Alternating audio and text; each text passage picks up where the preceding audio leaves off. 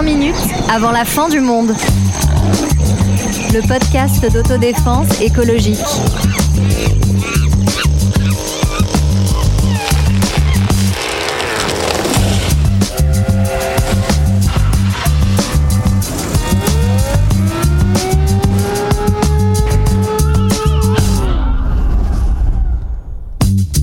Bonjour, bonjour, bonjour. Aujourd'hui, c'est un épisode un peu particulier pour nous puisque nous allons parler de la guerre et de l'environnement et se demander quels sont euh, les ravages écologiques de la guerre euh, en Ukraine et plus largement les conséquences des guerres sur l'environnement. Dans cet épisode, on va aussi essayer de comprendre dans l'autre sens quelles sont les conséquences du changement climatique sur l'environnement. Alors bien sûr, nous ne réduisons pas les conséquences de la guerre à ses conséquences environnementales, mais c'est l'angle que nous prenons dans cet épisode qui va nous aider à déplier tout un tas de choses à propos de l'environnement.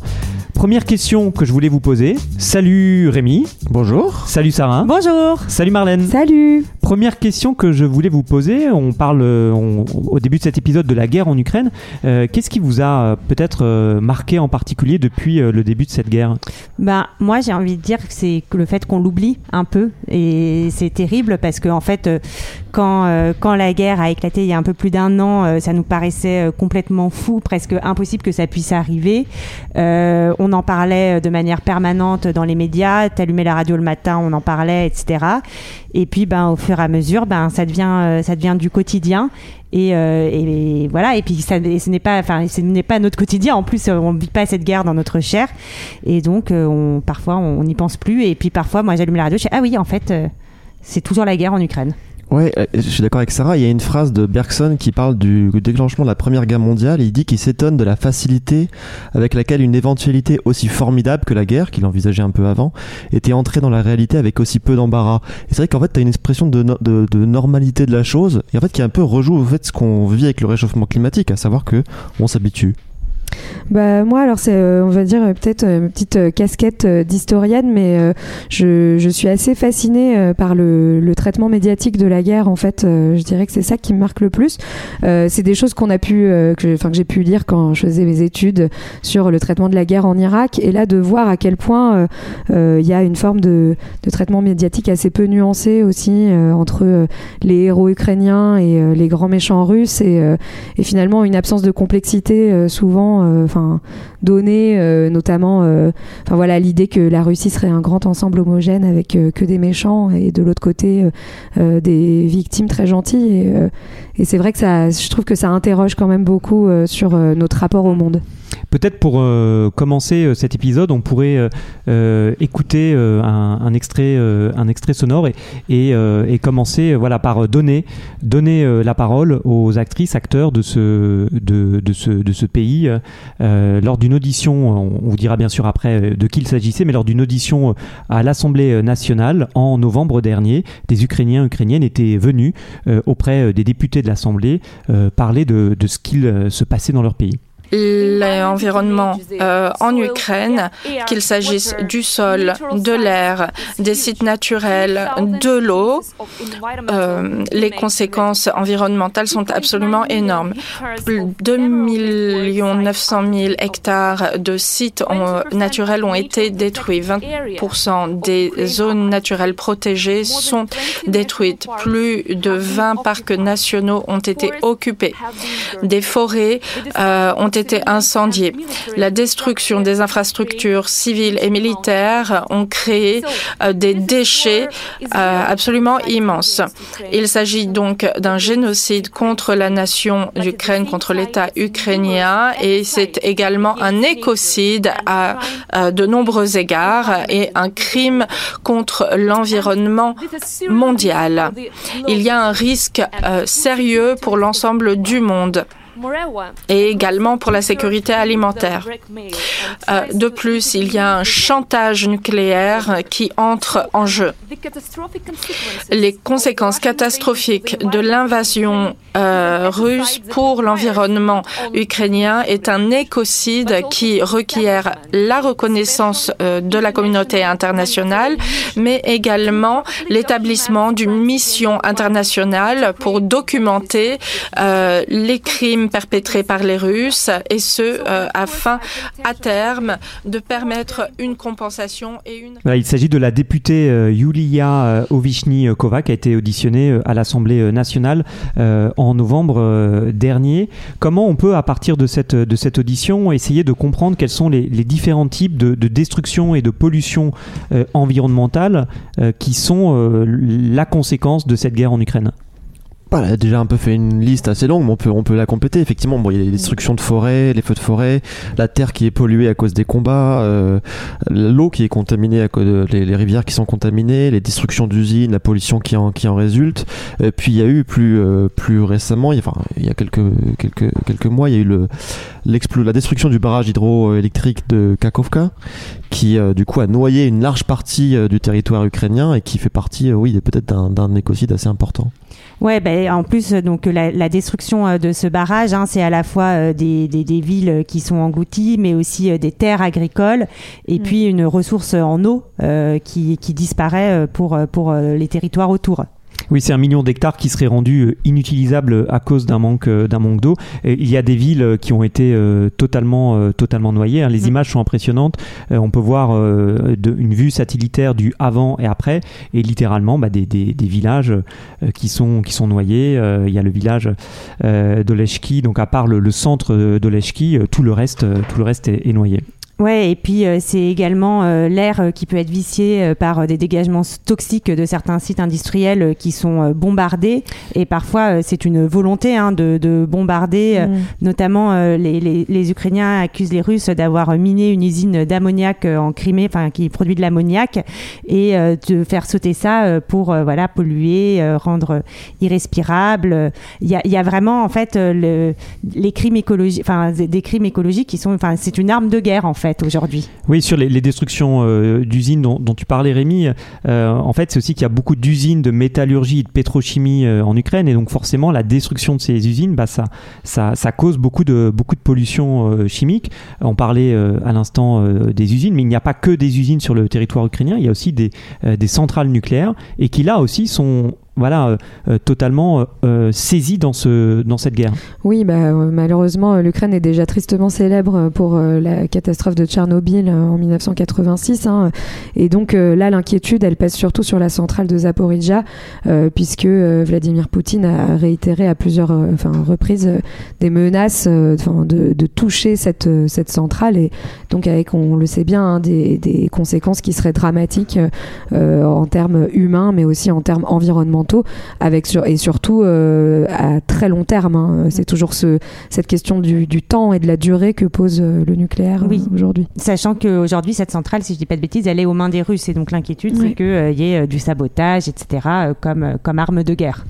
Oui, parmi les, autres, les autres impacts, quand on essaie de, comprendre, de constituer ce, tableau euh, des, conséquences environnementales de cette guerre, on rappelle bien sûr qu'on ne réduit pas la guerre en Ukraine aux conséquences environnementales, mais c'est là-dessus qu'on se concentre aujourd'hui. Euh, il y a des impacts particuliers euh, sur les animaux. Oui, par exemple, il y, a des, milliers de dauphins qui sont morts en mer Noire. Alors, euh, apparemment, c'est à, cause de leur euh, de la pollution sonore. En fait, c'est les, sonars des sous-marins qui euh, détruisent leur oreille interne. Et on peut. Alors, il y a aussi des articles qui expliquent que les Russes, reprenant une vieille tradition soviétique, ont militarisé des dauphins et donc les utilisent pour protéger leur base navale. Et puis, il y a la destruction donc de, certains de certains écosystèmes qui mettent en danger certains certaines certains oiseaux, notamment comme le pélican blanc ou le cormoran huppé. en fait, en pleine saison de reproduction et de migration, ils ont perdu un certain nombre de sites de nidification et euh, ça peut avoir euh, des conséquences euh, majeures. Ouais, et puis euh, en dehors de ça, il y a quelque chose qui est un peu indirect, hein, auquel on pense pas euh, tout de suite, mais euh, voilà, pendant une guerre, on met en place ce qu'on appelle une économie de guerre. Qu'est-ce que ça veut dire? Ça veut dire qu'en fait, tous les moyens de production, toute la population, enfin voilà, tous les efforts qui sont fournis vont être tournés uniquement vers la guerre, et donc on en oublie bah, tout le reste. Donc tout le reste, malheureusement, c'est des choses avec lesquelles on vit, et en partie, notamment la question environnementale. Donc en fait, les protections environnementales sautent, hein, on l'a entendu entendu aussi dans l'extrait. on va avoir une surexploitation, notamment des forêts aussi, bah, parce qu'on va avoir besoin de construire très vite certains abris, par exemple, à, certains moments, des zones qui sont censées être protégées, qui vont être occupées par les combats. Et en fait, voilà, l'économie de guerre, il faut, faut, comprendre, c'est un moment exceptionnel où toutes les réglementations qui ont pu être mises en place avant bah, sautent. Et donc, on est dans un genre de temps, de moment de non-droit en termes environnementaux. Alors que ça devrait être l'inverse, on peut faire une petite incise. En fait, le, y a le, terme économie de guerre est aussi utilisé aujourd'hui pour signifier qu'on devrait, face au réchauffement climatique, adopter une stratégie, j'allais dire, euh, de, militarisation de la société, mais mm. c'était un peu fort. Par exemple, il y a une proposition de certains de, de, transformer le service national universel, qui est donc une espèce de d'ersatz de service militaire, en un service climatique, de façon à former des jeunes pour aller, euh, je sais pas, régénérer les zones humides, protéger des il etc.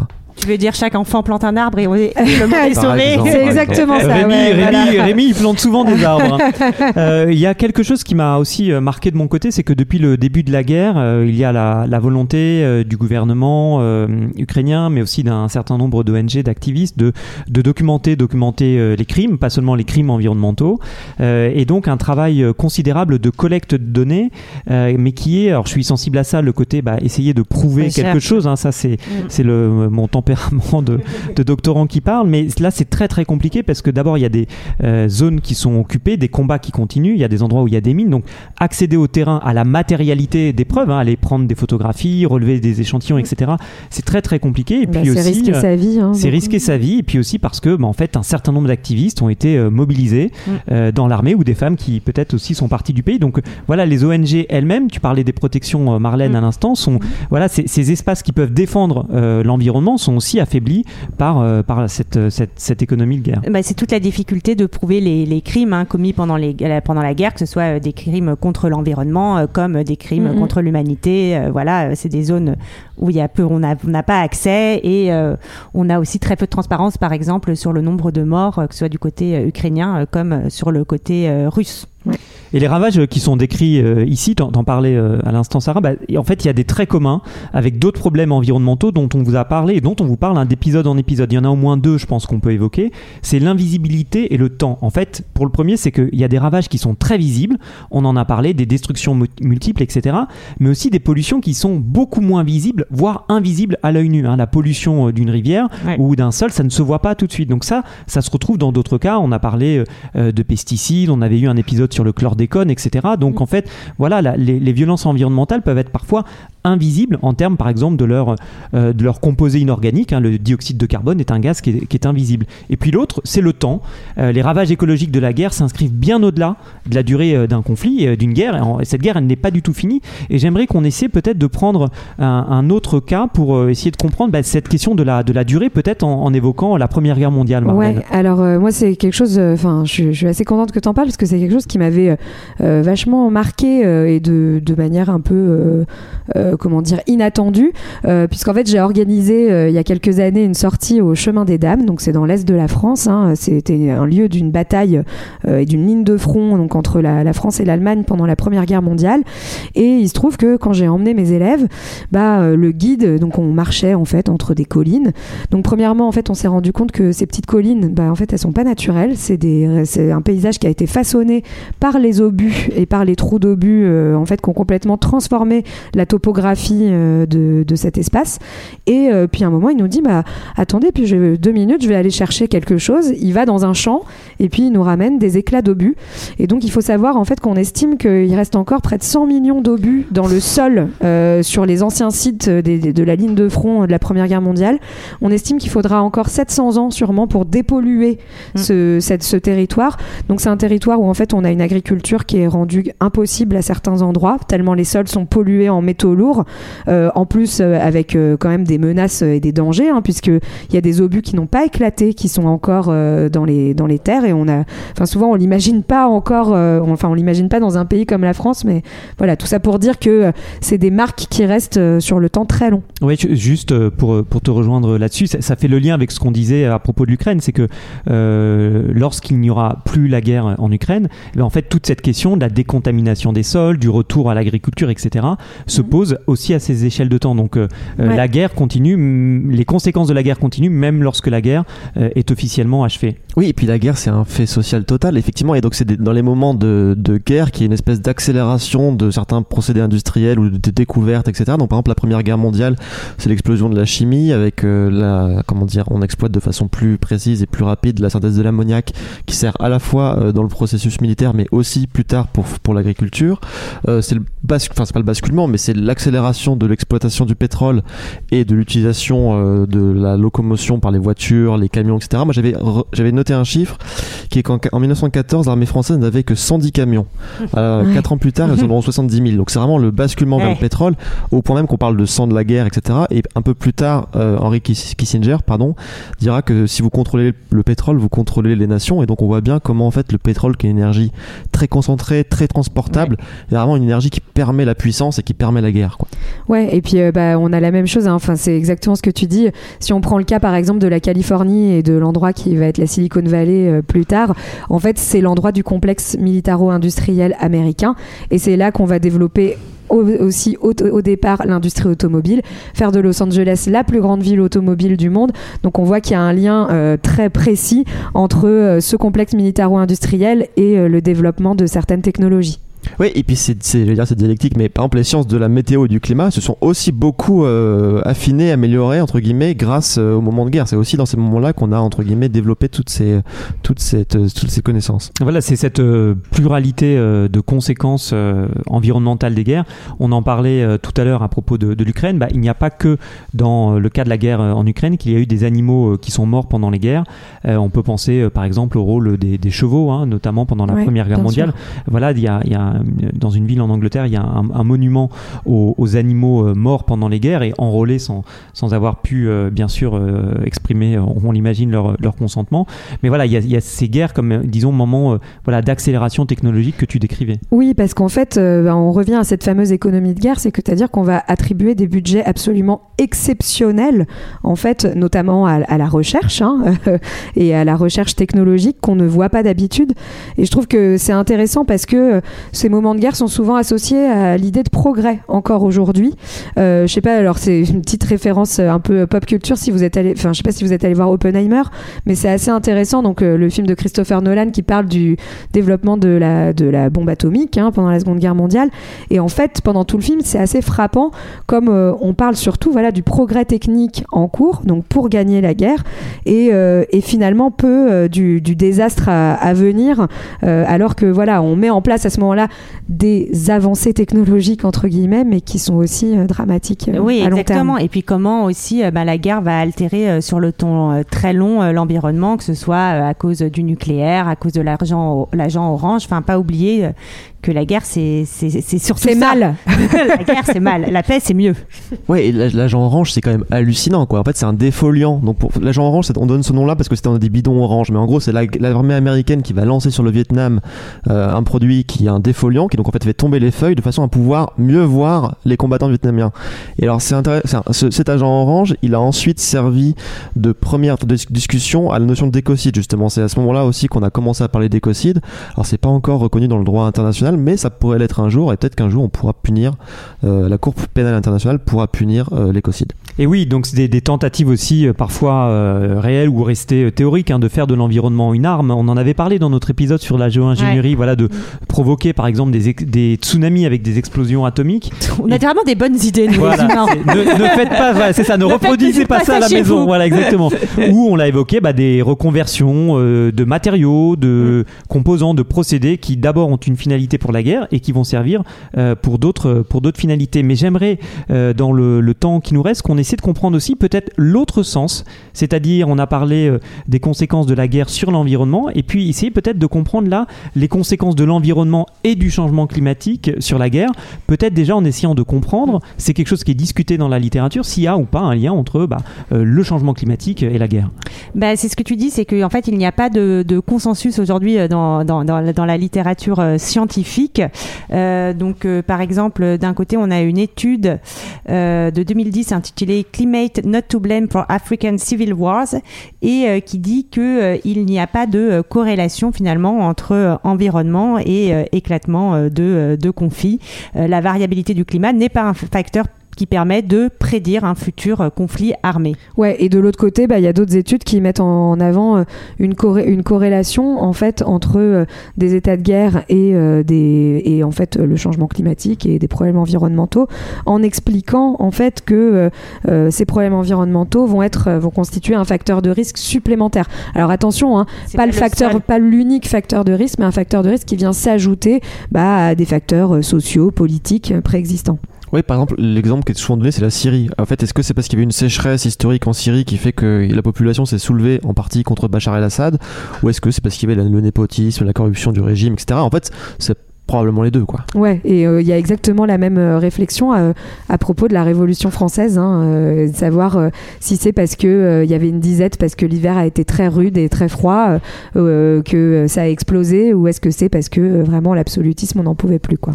Et c'est pour ça d'ailleurs voilà qu'on parle de, corrélation et pas de, de, causalité.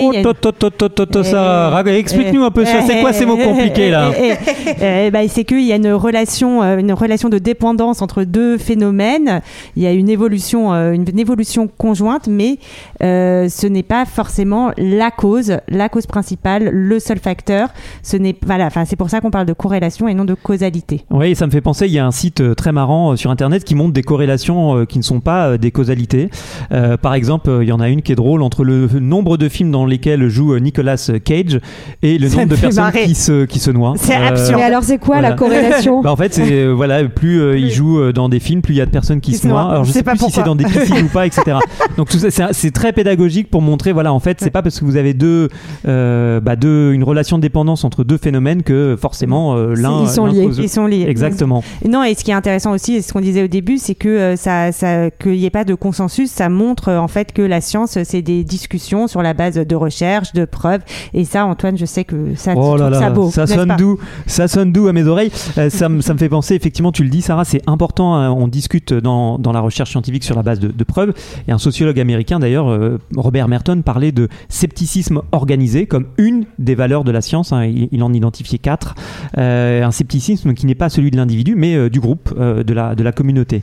Douter, c'est être intelligent. Oh là là, que de belles choses dans cet épisode. Mais attention, attention, parce que là, on a parlé effectivement de cette, de cette histoire de, corrélation, mais peut-être aussi un autre versant des conséquences de, du changement climatique sur, sur la guerre, oui. c'est celui de l'adaptation, c'est-à-dire euh, bah, des, armées euh, qui sont engagées euh, dans des, conflits ou des guerres. Ouais, bah, comme toute autre partie de notre société, l'armée va devoir s'adapter à un climat plus chaud, un climat plus changeant, etc. Donc, alors, par exemple, l'exemple qui m'avait été donné par François Gémen, qui est un chercheur qui travaille en partie sur des questions militaires, c'est de dire que pendant l'opération Serval au Mali, en 2013, la colle des semelles des soldats français fondait à cause de la chaleur. Donc, c'est juste un petit exemple, mais ça donne une idée de ce que peut être l'adaptation au, au changement climatique. La plupart des bases militaires, enfin beaucoup de bases militaires, sont situées au bord de la mer, sur les littoraux, qui vont avec la montée des eaux, ils vont être aussi euh, menacés. Et puis on l'a dit un petit peu tout à l'heure, en fait pour l'instant les armées c'est quand même globalement des trucs qui marchent avec de l'essence, du pétrole, etc. Quoi. Eh Aller faire un tank qui fonctionne avec des panneaux photovoltaïques, c'est pas évident.